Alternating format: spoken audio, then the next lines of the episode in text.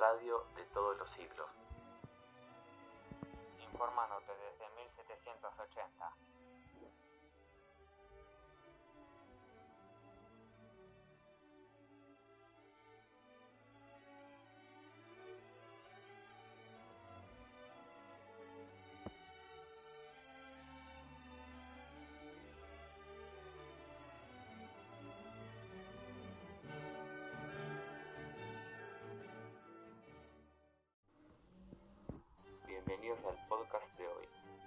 La cultura griega y la música. Quien les habla es Felipe Pulpeiro y hoy hablaremos de la ópera Carmen y veremos si surgen otros temas. Hace una década, el 3 de marzo de 1875, esta obra se estrenó en el Teatro Nacional de la Ópera Comique. Fue creada en momentos donde los contrarrevolucionarios, es decir, los monárquicos, querían retomar el control que habían perdido por diversas revoluciones. Una ópera que representa los ideales que la burguesía tenía sobre el pueblo. En un principio, esta obra tuvo una valoración negativa por parte de los críticos. Recién llegó a ser reconstruida a partir de la segunda mitad del siglo. ¿Por qué? Porque a mediados del siglo la burguesía llegó a ser el sector más importante y la ópera se convirtió en una de las artes populares de la época. La historia de Carmen está ambientada en Sevilla, alrededor de 1820 la protagoniza una bella gitana de temperamento fiero. Carmen, libre con su amor, seduce a don José, un soldado inexperto. Finalmente, cuando ella vuelca su amor en el torero Camillo, los celos impulsan a don José a asesinarla. Ahora vamos a una pausa publicitaria, pero antes nos gustaría que escuchen una parte de la obra. Cuando regresemos de la pausa publicitaria, entrevistaremos a los expertos en música.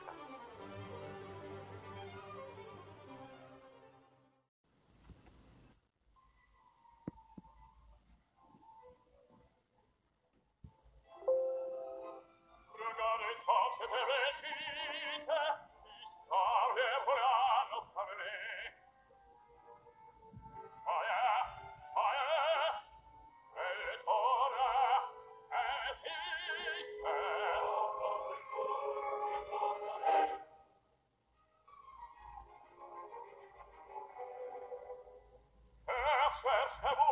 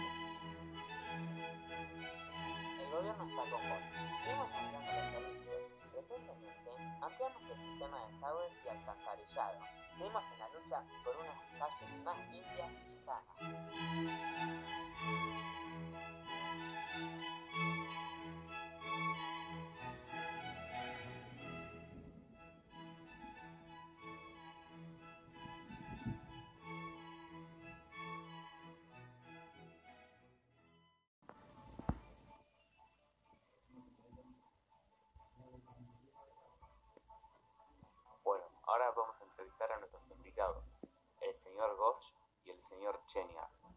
Para empezar, señor Gorch, ¿qué tipo de óperas existen? Hay dos tipos de ópera, la clásica y la del bufó.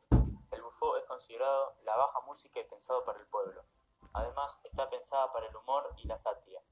Un género similar es la ópera comique, que surgió en el siglo XVIII a partir de la comédie ballet.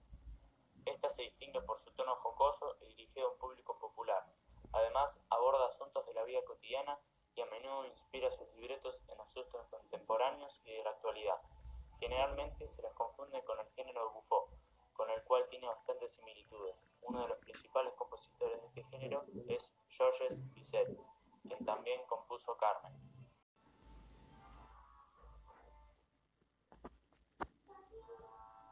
Espera, te estás olvidando de la ópera clásica. Esta es considerada la alta música y trata sobre temas políticos, económicos, personajes importantes y clásicos griegos. ¿Por qué trataban de clásicos griegos? Trataban de clásicos griegos porque se buscaba difundir la cultura griega, ya que para ellos era un modelo de país, en el cual se tenían que basar porque representaba la democracia. Me gustaría agregar que en el ámbito artístico también se basaban en Grecia y Roma, ya que para los liberales era muy importante distribuir símbolos que representen la democracia y la república. Ya que estamos agregando temas, me gustaría hablar de la moda. Entre el año 1820 al 1850 se permaneció en un periodo neoclásico en el que se utilizaba ropa de columna. A partir de ahí, eh, los vestidos empezaron a apretar más la cintura. Las faldas, por otra parte, empezaron a tener formas más acampanadas.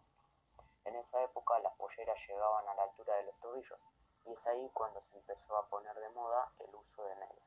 Además, el tipo de tejido, de tejido iba variando eh, dependiendo del poder adquisitivo de cada persona. Por ejemplo, eh, los burgueses utilizaban seda y la gente de clase más baja utilizaba algodón. Y a partir de 1850 a 1870 se comenzó con la exageración del estilo, eh, ya que las faldas eh, aumentaron sus volúmenes increíblemente gracias a lineaques que son como jaulas en donde se apoyaban las faldas de metal. Y además empezó a usar escotes, más tarde se creó la máquina de coser. Esta democratizó la moda ya que la ropa se hizo más accesible debido a la disminución de su costo.